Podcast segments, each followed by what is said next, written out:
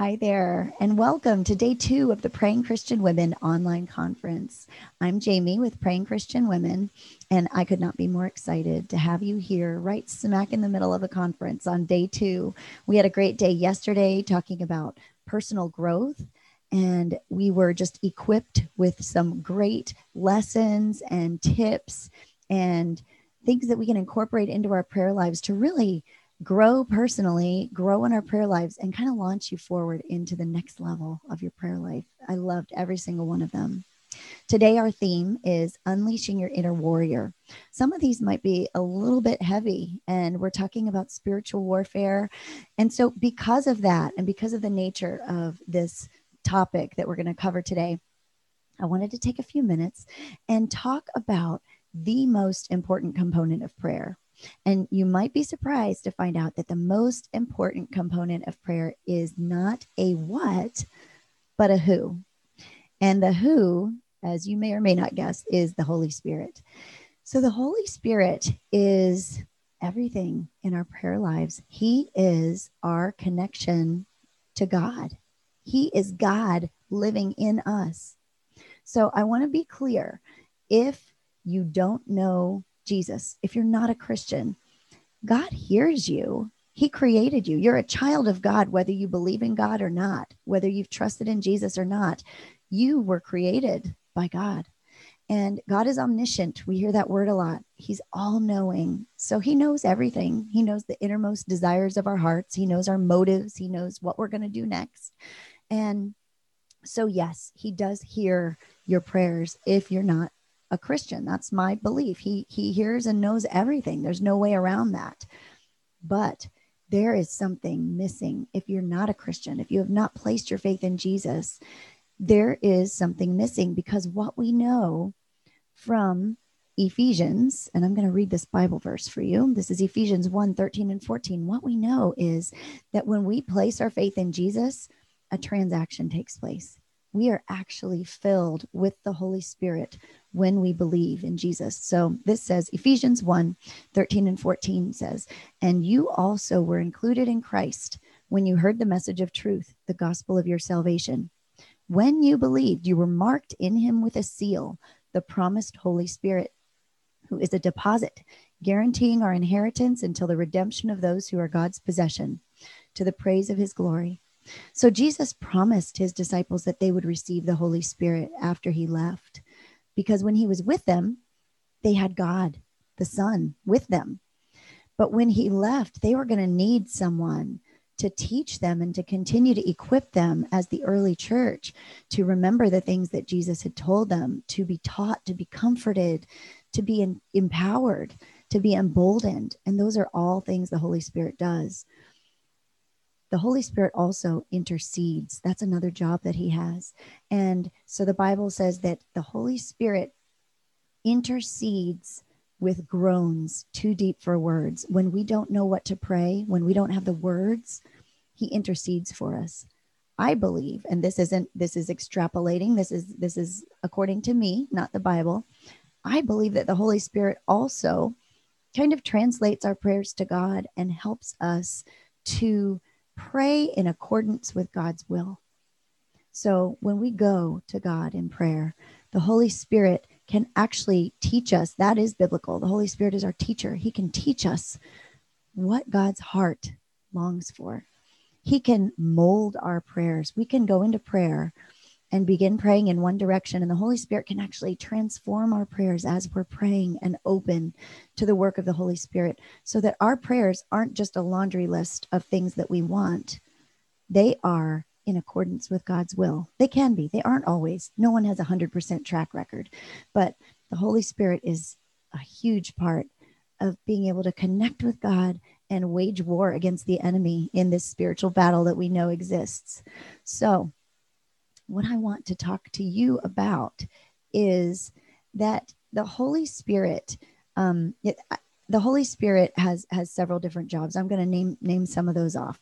So the Holy Spirit is mentioned in the Bible. We've said our teacher, our comforter, the one who intercedes when we don't have words to pray.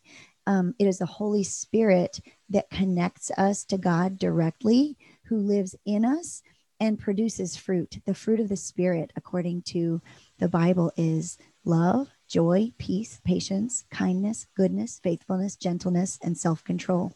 It doesn't mean that someone without the Holy Spirit can't exhibit some of these things at some time, but the Holy Spirit is the person who helps to uh, carry on to completion that work that Christ began in us when we first became believers.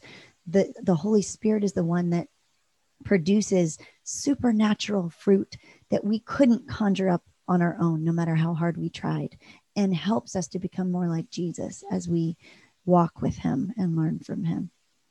Um, so, my question to you right now, what I really want to talk to you about is Have you placed your faith in Jesus? Have you received the Holy Spirit in you? Has that transaction taken place? And it might seem like kind of a weird question at first because you might be thinking, well, I came to a prayer conference. Yeah, I'm a Christian. But maybe when I ask it specifically, not just are you a Christian or, or do you believe that the Bible is, is God's word? Um, if I ask you, have you placed your faith in Jesus? That might make you think, well, I don't know. I, I'm not sure. Maybe I did, maybe I didn't, maybe I have, but I don't really remember. Today is the day that you can know. And we really wanted to make sure that we provided you with an opportunity to hear the gospel clearly. And if you've never heard it before, I mean, you might have been going to church your whole life, and it's possible never to have actually heard or understood what the gospel says and i know that sounds strange but it is possible because it's it's not always presented clearly whether it's in our churches or if, if you are not a church goer but you read the bible you still may have may have missed it. Maybe you have not seen it there and that's okay. That is something that's very common and it's something that alana and i wanted to really make sure that we presented during this conference so that you could know. Um, another situation could be that uh, maybe you have made a commitment, maybe a long time ago, maybe as a child, um, and then you kind of fell away from your faith and you're not really sure if you were saved in the first place. And we're not we can't know, no one can know that. But what it can do is give you an opportunity to be sure that God knows and that you know that you believe and that you place your faith in Jesus. So, what I'm going to do is I'm going to kind of go through the gospel, present the gospel to you in um, actually from this really neat website that lays it out very clearly. I'm going to use some scripture that I put in there, but um, but this website is called lifeinsixwords.com. I want you to check it out because it's very cool. They have some really neat resources there, and it's the gospel message explained, and it's G O S P E L, and it goes through each of these words um, each of these letters, the beginning of each letter of the word gospel, to kind of lay out the gospel and what it means. So I'm going to read this for you. I'm going to add some scriptures because I believe that when you hear scripture, the Holy Spirit can speak to you. And that is when you can hear and respond, and your spirit will respond to that truth in belief.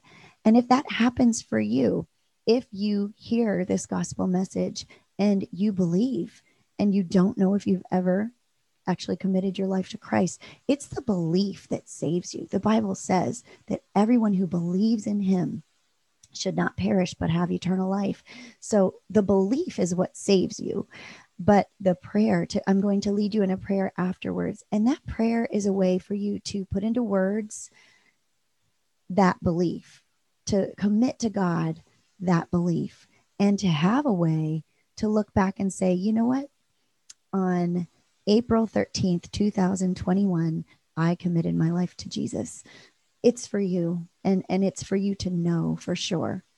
So I just want to go through this for you because I believe that there's someone, someone's, many someone's maybe who need to hear this and and this that this is for you maybe god drew you to this conference and you're not even a prayer maybe you don't even know if you believe in god and somehow god drew you to this conference maybe this is why maybe he's calling you and i just want to give you that opportunity to respond to that call So the first letter in gospel is G. God created us to be with him. This is the foundation.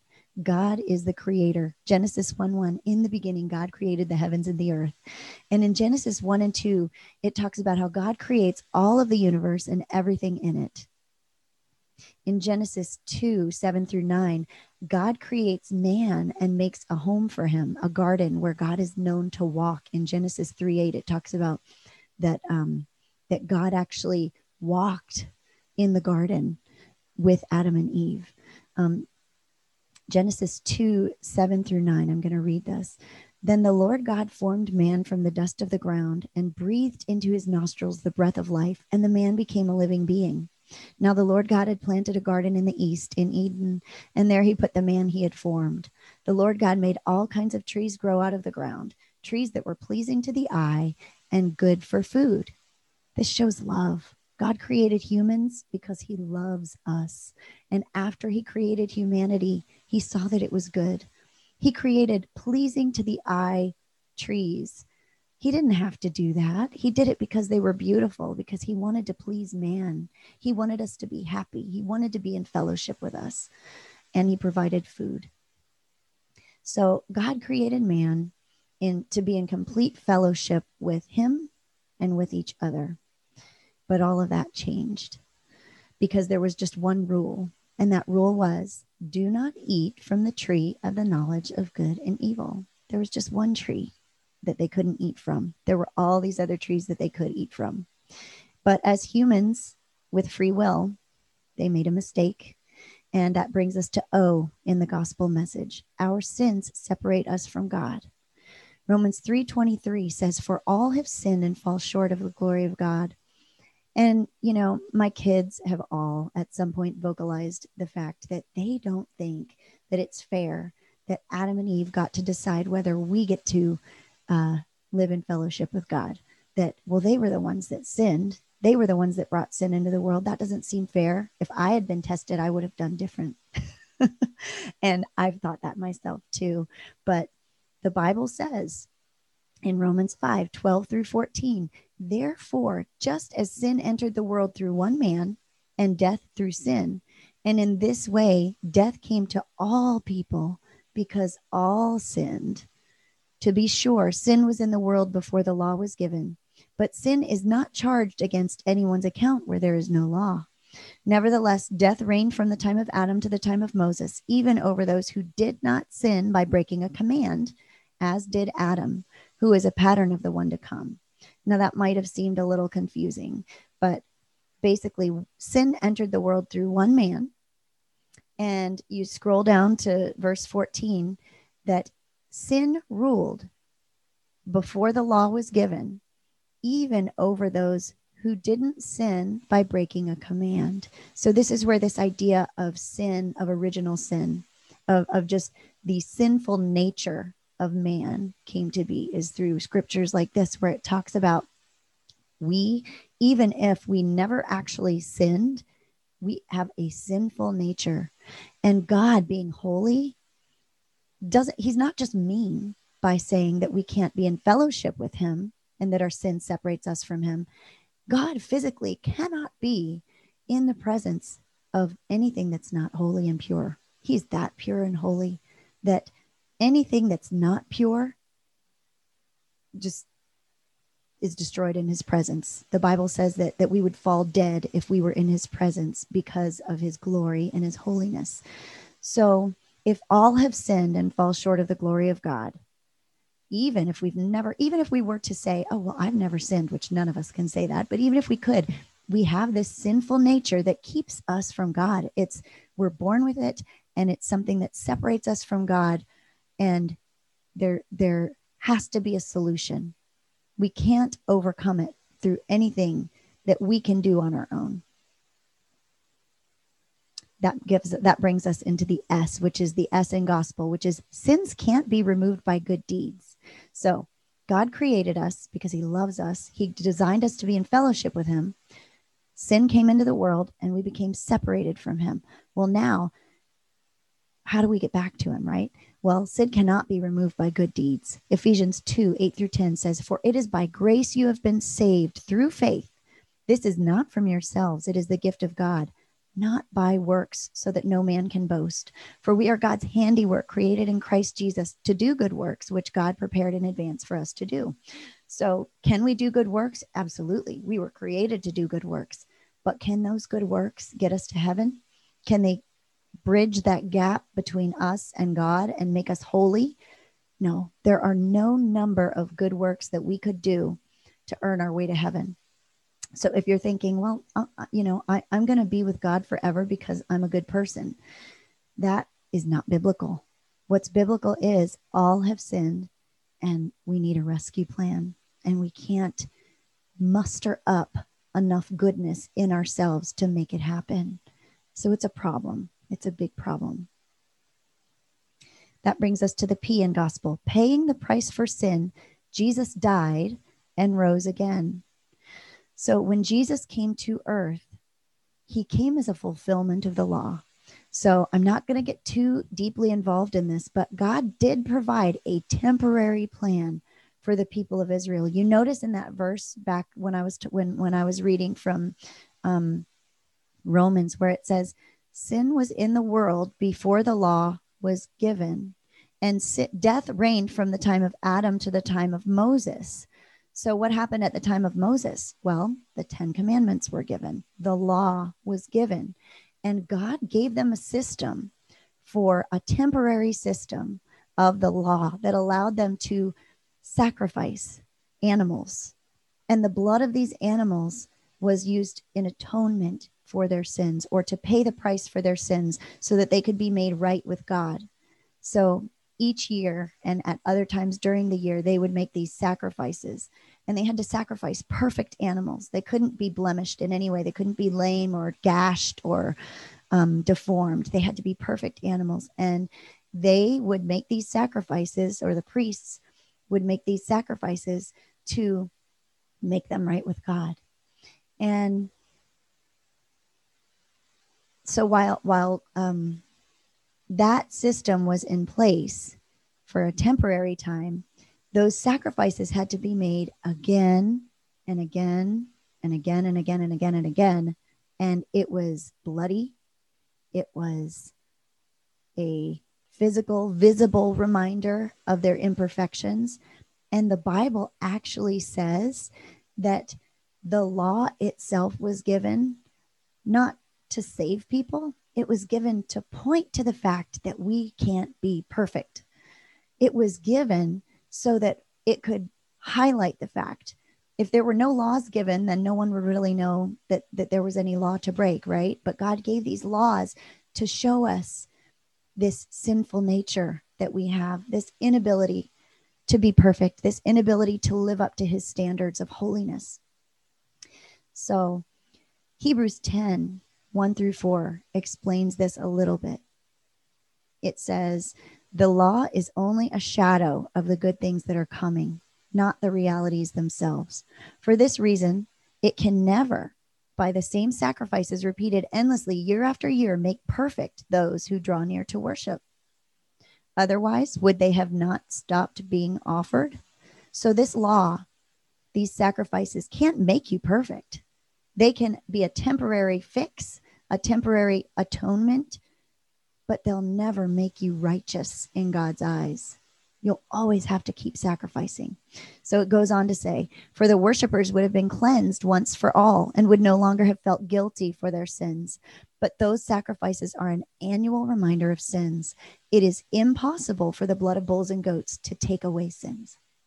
So they can pay for the sins, but they can't take them away once for all. And what we know is that Jesus, who is a reflection of that law. He is the fulfillment of that law. Jesus himself was born as a baby. He lived a perfect life. He was that unblemished sacrifice because he was perfect, because he was fully God and fully man. And he died on the cross, shed his blood, just like the blood of those animals was shed to temporarily pay the price for those sins. Well, because he was perfect and because he was a human and because he was God and an infinite being, he was able to pay an infinite price so that one time his death once paid the price for our sins, the sins of the whole entire world, for any sins that you have committed in the past, in the present, and at any time in the future. That one sacrifice was enough for all of humanity. That's how powerful that sacrifice was. And that was our rescue plan. That is what God did to bridge the gap between himself and his holiness and us. Because the Bible says when God looks upon us, when we place our faith in Jesus, he sees Jesus. He's a substitution. He sees the holiness of Jesus, and we can be in his presence, even though we are sinful. The Bible said that while we were still sinners, Christ died for us, so that when we place our faith in him, we can take on that perfection. We can be seen by God as perfect. I'm going to read a couple of verses. So, uh, 1 Corinthians 15, 3 and 4 says, For what I received, I passed on to you as of first importance, that Christ died for our sins according to the scriptures. This was foretold. So, the Bible separated into the Old Testament and the New Testament hundreds of years before Jesus was born it was prophesied that a redeemer would come, that a savior would come, that he would die, that he would be a, a, lamb, that he would be slaughtered, that his blood would pay the penalty for our sins. And this is beautifully displayed in the Passover Seder.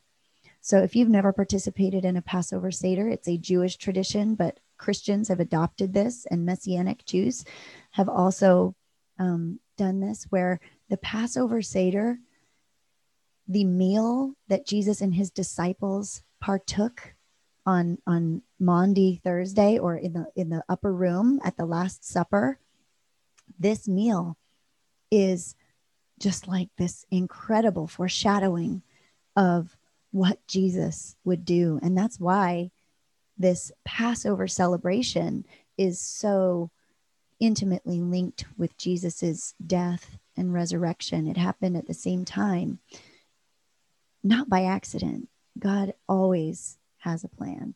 And it was the fulfillment of this Passover imagery of when the angel of death passed over the people of Israel and spared their children because the blood of the the perfect animal was um, spread across their doorposts. It was it was a foreshadowing. It was a symbol of what Jesus would do. So we are spared God's wrath.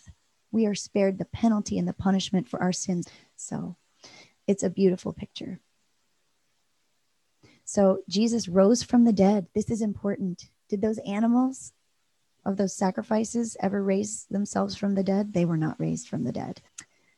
But Jesus, on the third day after his death, after he took on the penalty of our sins and paid for them with his blood and his death, those sins died with Jesus.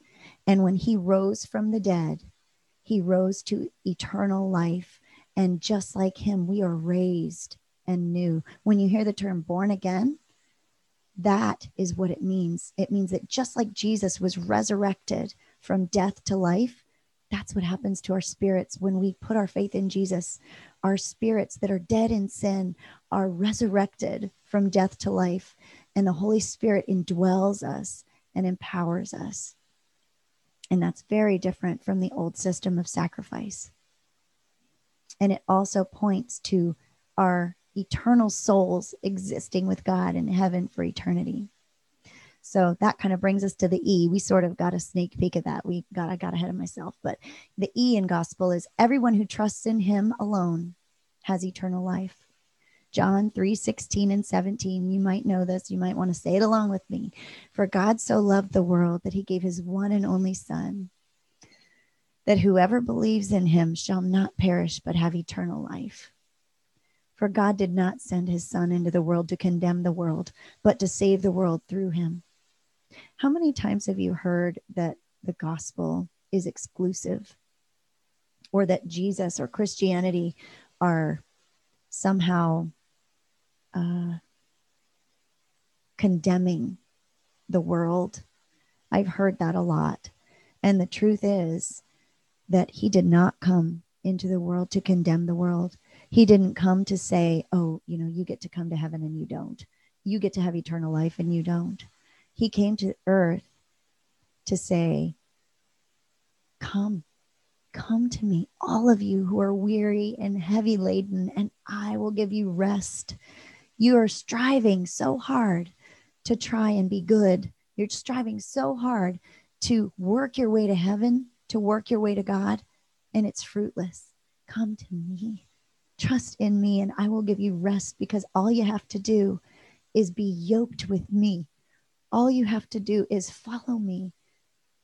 And not only are you clean the moment you believe in me, but you are unshackled from the heavy burden of striving to do the right thing all the time because Hebrews this is this is the core of the of of what the Christian life is about. Okay, it's this. Hebrews 12, 1 through 4. Therefore, since we are surrounded by such a great cloud of witnesses, let us throw off everything that hinders and the sin that so easily entangles, and let us run with perseverance the race marked out for us, fixing our eyes on Jesus, the pioneer and the perfecter of faith. For the joy set before him, he endured the cross, scorning its shame, and sat down at the right hand of the throne of God. Consider him who endured such opposition from sinners, that you would not grow weary and lose heart when you come to Jesus, you are able to throw off everything that hinders and the sin that so easily entangles because your eyes aren't fixed on a, a don't do list. Your eyes aren't fixed on don't do this and don't do this, don't swear, don't yell, go to church, look this way, do this. That's out the window, guys. When we become believers, we need to fix our eyes on Jesus. Just look at him. Look at his example. Strive to be more like him. Don't strive to stop doing the bad stuff that you know is wrong. Try to be more like Jesus. Fix your eyes on Jesus. He is the author, the perfecter of your faith. His yoke is easy, his burden is light, and there is joy and freedom and and you will be unshackled from the burden of striving the Bible says, cease striving and know that I am God. Jesus wants us to follow him and to be yoked with him so that he can teach us and help us to live life to the full. And that brings us to the last letter of the gospel, which is L. Life with Jesus starts now and it lasts forever. I love that this website includes the L, which is that life begins now. Eternal life, or another translation of eternal life, is life to the full. It begins now. It's not a, you know, salvation isn't a get out of hell free card. It's not a ticket to heaven.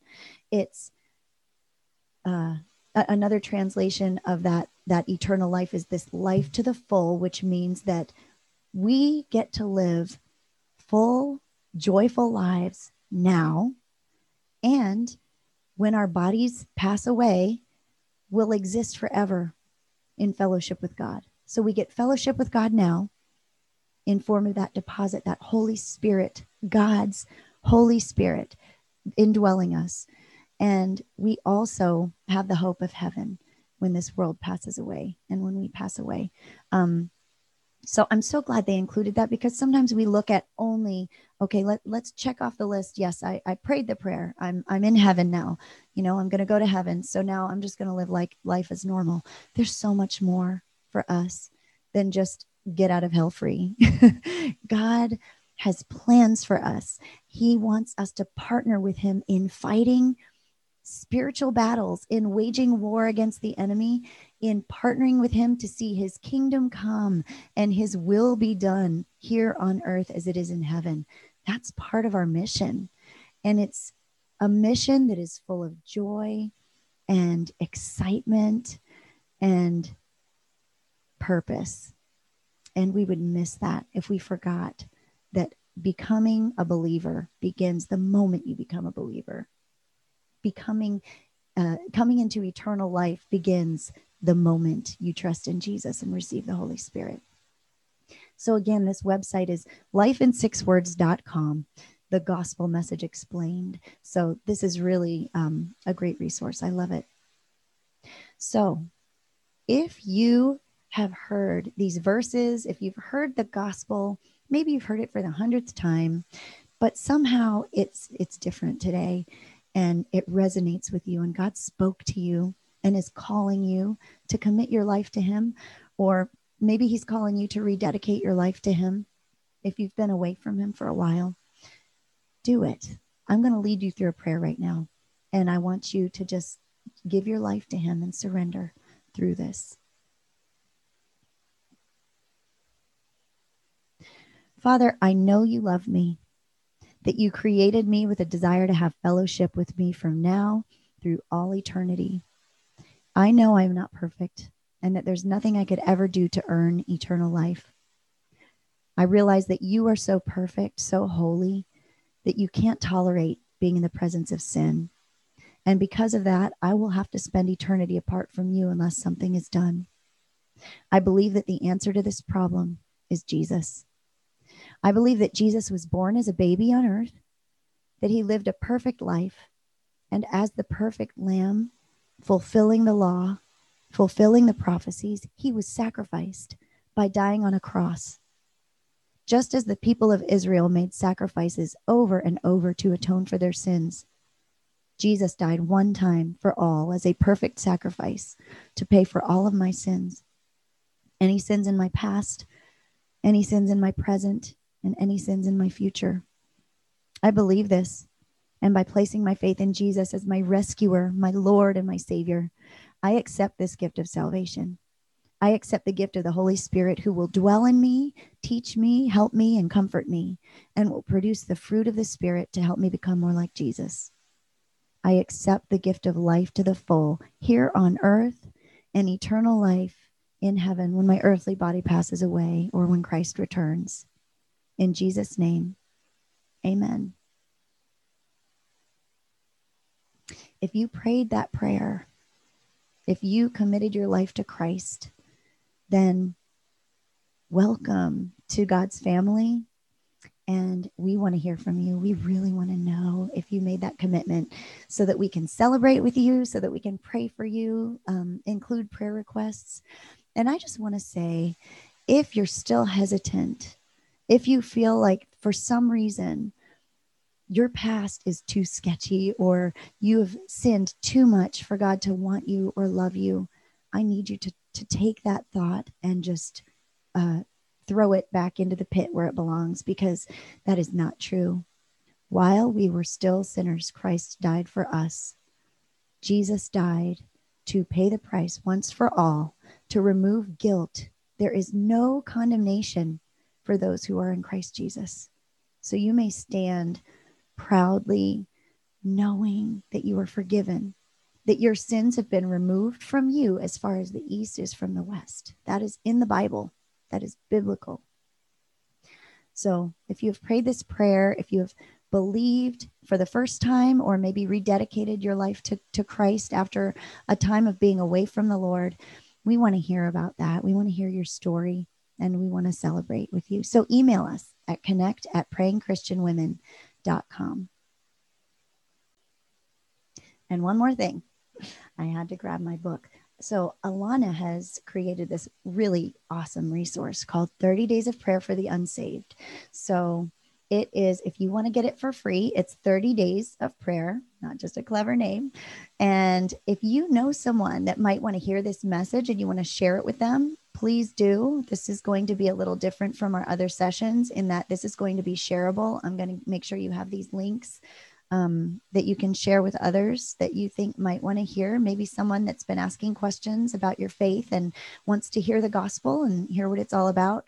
Um, but if you have people in your life that you're praying for to come to know the Lord, um, we have this great resource and it's called 30 Days of Prayer for the Unsaved it's um, 30 prayers and verses that you can get um, by email. And so you go to prayingchristianwomen.com slash unsaved and you will get this resource for free.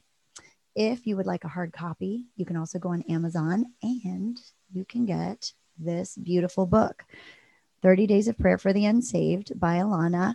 And it's in large print, which I love that about this book. So it's very easy to read. And I like having it in my hand. Um, each of these prayers um, has blank spaces. So you can see these blank spaces where you can uh, write the name or insert the name as you pray of the person or people that you're praying for.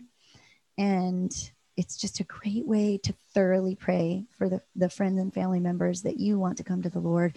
And um, it has uh, just all different facets of prayer for the people that God has placed on your heart to pray for salvation.